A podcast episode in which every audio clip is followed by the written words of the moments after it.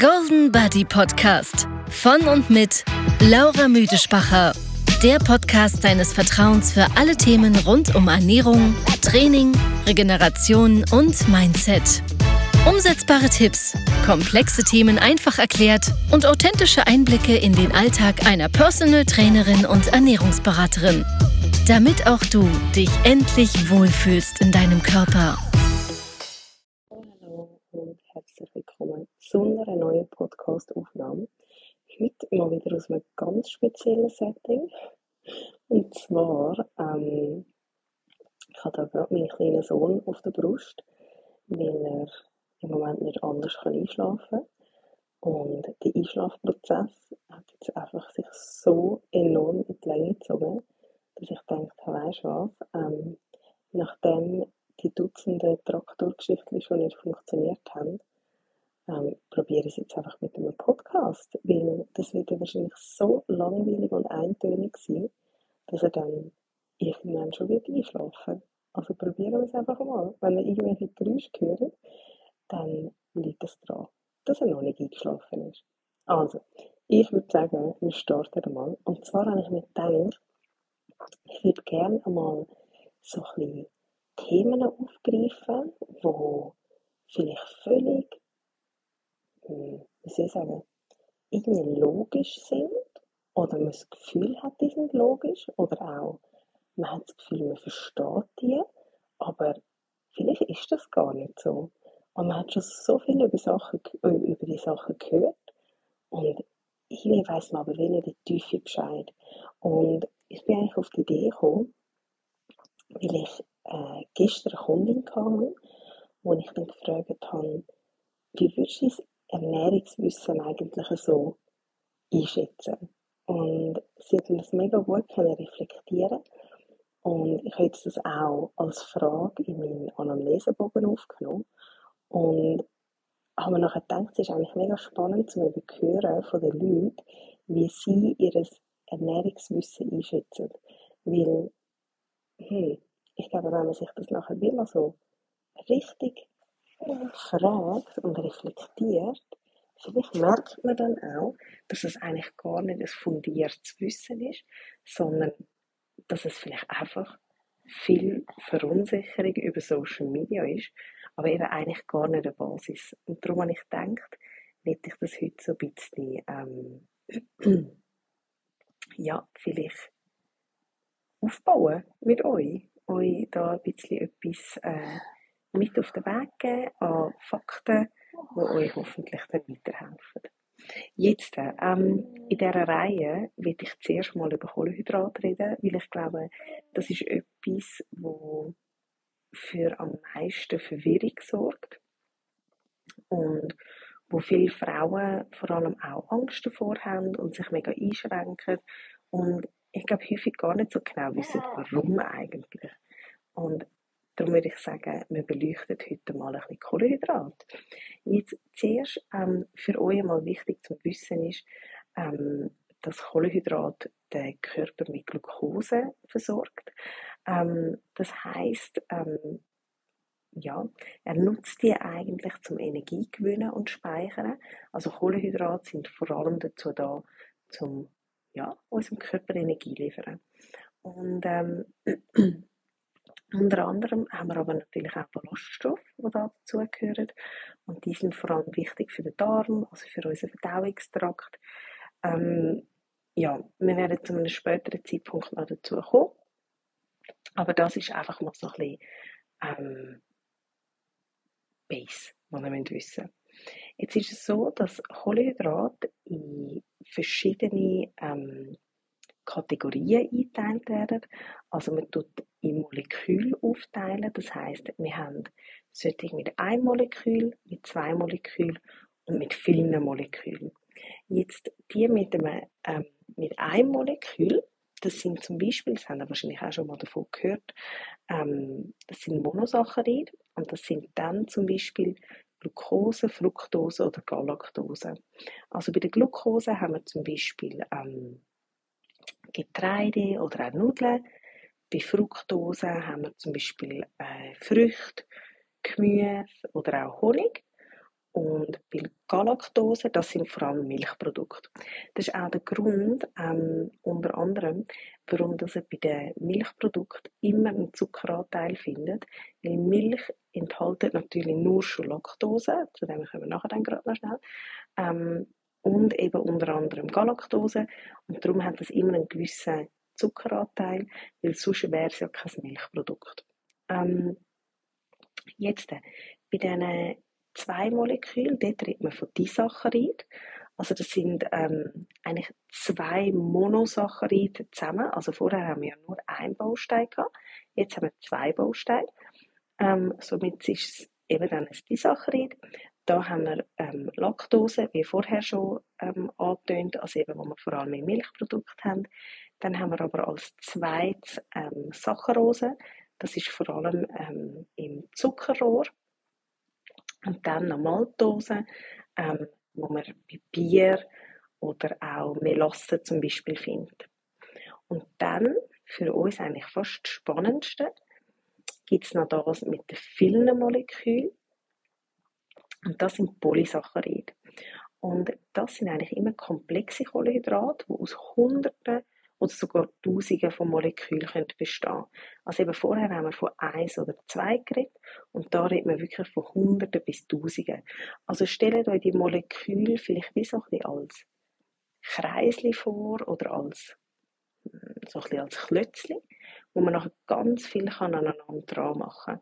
Also zum Beispiel, eben, wenn man jetzt von Polysacchariden redet, dann ist das wie ein ganzer Zug an Bauklötzli, die so aneinander angemacht ist.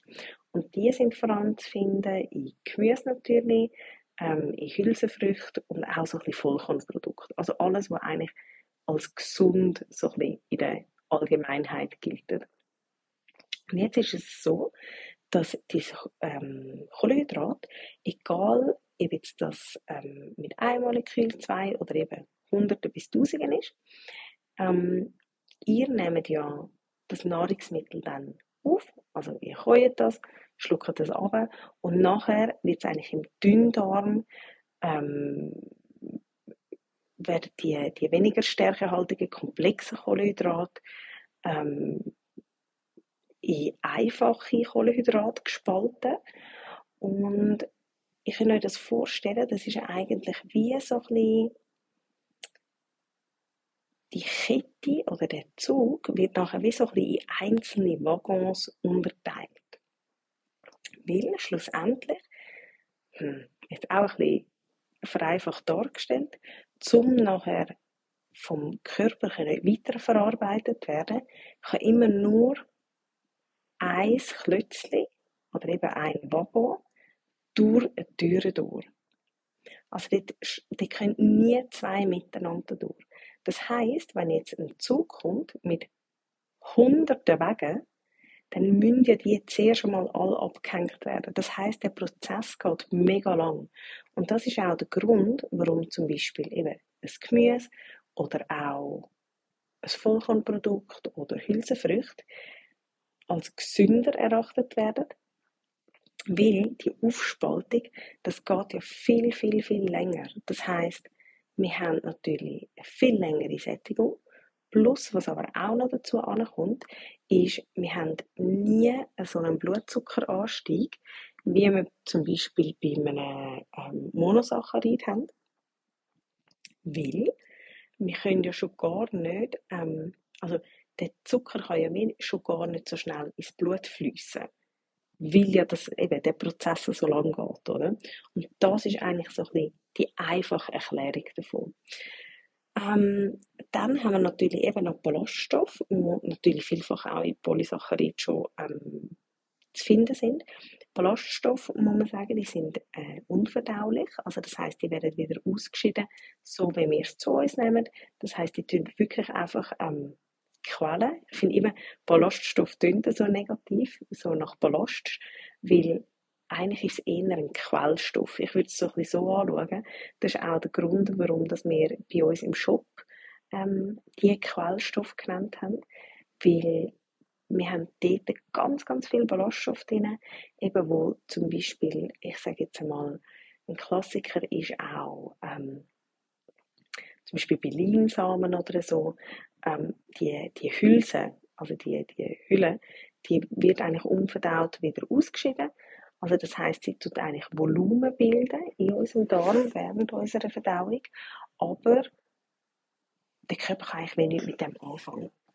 Was natürlich super ist, weil das führt auch wieder dazu, dass wir ähm, extrem satt sind und ähm, lang ja, eigentlich nicht wieder neue Nahrung zu uns nehmen, oder? Und das ist ja schlussendlich das, wo, würde ich jetzt einmal sagen, ähm, unser, unser vorrangiges Ziel ist, weil je länger als wir satt sind, desto weniger Nahrung müssen wir zu uns nehmen, desto mehr können wir unsere Kalorien im Schach behalten und desto einfacher können wir je nachdem auch in ein Defizit, wenn das Ziel eine Gewichtsreduktion ist. Oder?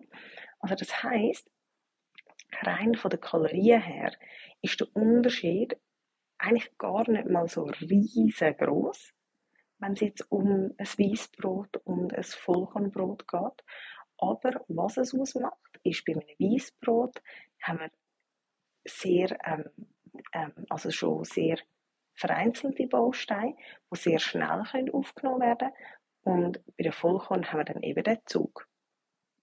Und darum finde ich immer ein bisschen schwierig, wenn dann Leute Angst haben, zum Beispiel auch um in einem Restaurant ein Weissbrot zu nehmen, Ähm, oder ein Stück einfach zum Salat oder so, weil das ist eigentlich voll der falsche Gedanke, wenn man dort anfängt zu sparen. Logisch, ein Vollkornprodukt ist immer die bessere Variante, wenn es um so etwas geht, ausgeschlossen Sport, aber zu dem Thema kommen wir ein anderes Mal noch.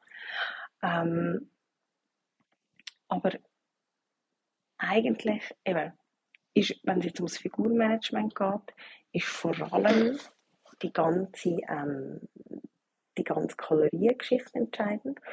Und äh, das andere ist eigentlich zweitrangig. Darum, wenn wir das nächste Mal im Restaurant sind und es hat nur Weissbrot und es gelustet euch und der ganze Rahmen sonst stimmt, dann nehmt das. Das ist voll okay. Oder auch, wenn ihr jetzt am Sonntag mal beim Z'Morgen ein Stück Zopf nehmen anstatt eine Scheibe Vollkornbrot. Es kommt wahrscheinlich von den Kalorien her recht aufs Gleiche raus. Der Unterschied ist, ihr seid von einem Vollkornbrot viel länger satt, wie von einem Stück Zopf. Aber man kann ja wie schauen, dass man dafür, wenn man das Stück Zopf nimmt, dass man sich dann überlegt, okay, was kann ich denn dazu beitragen, damit ich eben möglichst lang satt bin. Ähm, was dort ein guter Rat ist, ist, dass er einfach schaut, dass er viel Protein einbaut und halt einfach noch eben, von der anderen Seite her dann noch Ballaststoff im Sinne von Früchten oder Gemüse. Also da fährt er sicher immer am besten. Ähm, dann gibt es noch, was Kohlenhydrate anbelangt, ähm, den glykämischen Index. Ähm, und da sieht man eigentlich, wie schnell das kohlenhydrathaltiges Lebensmittel den Blutzuckerspiegel ansteigen lässt. Also je höher der glykämische Index, desto schneller ist eigentlich die Wirkung. Und es gibt aber, ähm, ich würde jetzt sagen, in den letzten paar Jahren ist es vielleicht auch je länger, je mehr so ein bisschen aufgekommen, dass man gemerkt hat, aha, es gibt aber auch noch eine glykämische Last. Und die berücksichtigen einerseits den glykämischen Index, aber eben auch die Kohlenhydratmenge vom Lebensmittel selber. Also das heisst, wenn wir jetzt würden sagen, ähm, Nudeln haben einen niedrigeren ähm, glykämischen Index als Wassermelonen, aber Nudeln haben mehr Kohlenhydrate, haben die dann eigentlich eine höhere, eine höhere glykämische Last. Also wenn wir eine gleiche Menge oder eine ähnliche Menge von beidem würden essen, haben Nudeln die stärkere Wirkung auf den Blutzuckerspiegel wie die Wassermelone. Und darum ist eben nicht nur der glykämische Index entscheidend, sondern die glykämische Last auch. Ähm, das ist sicher etwas, da muss man sich ein bisschen reinfuchsen, aber auch da wieder schlussendlich, ich würde es gar nicht allzu fest ähm, verkopfen, das Thema, sondern bei all diesen Sachen sind ist, ist eigentlich so ein menschlicher Verstand. Also Früchte und Gemüse sind immer schlau. Ähm, eben sehr ballaststoffhaltige Lebensmittel sind schlau. Also da reden wir von Herdöpfeln, von Vollkornprodukten, von Getreide, von ähm, Hülsenfrüchten natürlich. Also die könnt ihr nie etwas falsch machen. Und ich bin auch der Meinung, gerade wenn es zum Beispiel um äh, den Sport geht, dort ist es einfach wirklich wichtig, dass ihr die richtigen ähm, Nährstoffe zuführt. Also gerade auch, dass man darauf schaut, was ist es für eine Sportart, was ist das Ziel, ähm, was will man mit dem erreichen. Und dass man dort natürlich nochmal schaut, ähm, macht dort zum Beispiel ein Vollkornprodukt Sinn, das mich lang sättigt und mein, mein ganzer Verdauungstrakt und Magen-Darm-Trakt in dem sind dann ja eigentlich belastet und viel Blut aus meinen Muskeln rausnimmt, um zu verdauen. Das muss man sich ja immer ein bisschen fragen.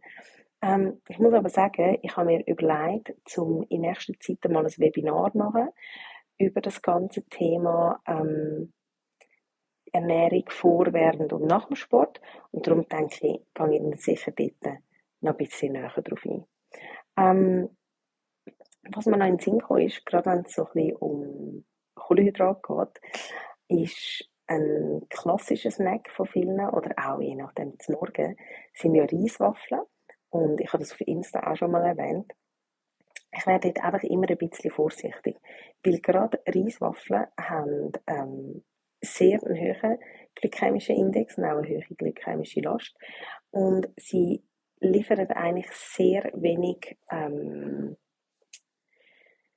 ah, kann ich sagen, sehr wenig äh, Inhalt, hey, kann ich sagen, sehr wenig Nährstoff, das würde ich eigentlich sagen. Ähm, das heisst, sie, also unser Körper kann eigentlich nicht viel daraus ziehen, ausser dass es einfach den Blutzuckerspiegel schnell ansteigen lässt. Also was dort sicher Sinn macht, ist, ähm, dass man dann vielleicht auch eher auf Linsenwaffeln oder auch Kichererbsenwaffeln zurückgreift, weil dort haben wir vor allem auch noch einen höheren Proteinanteil. Genau. Ähm, was halt dort ähm, vielleicht noch wichtig ist, einfach noch schnell das Fazit.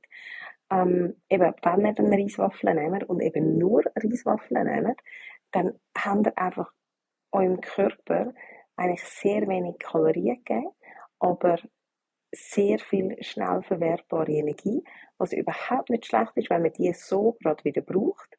Aber in den meisten Fällen wird die eben nicht so gebraucht. Ähm, aber zum Beispiel vor einem Training, so ein bisschen in Kombination noch ein bisschen mit äh, ja, so ein bisschen Toppings und so, fände ich Reiswaffeln zum Beispiel wieder super. Also eben, man muss bei all diesen Sachen immer mega unterscheiden.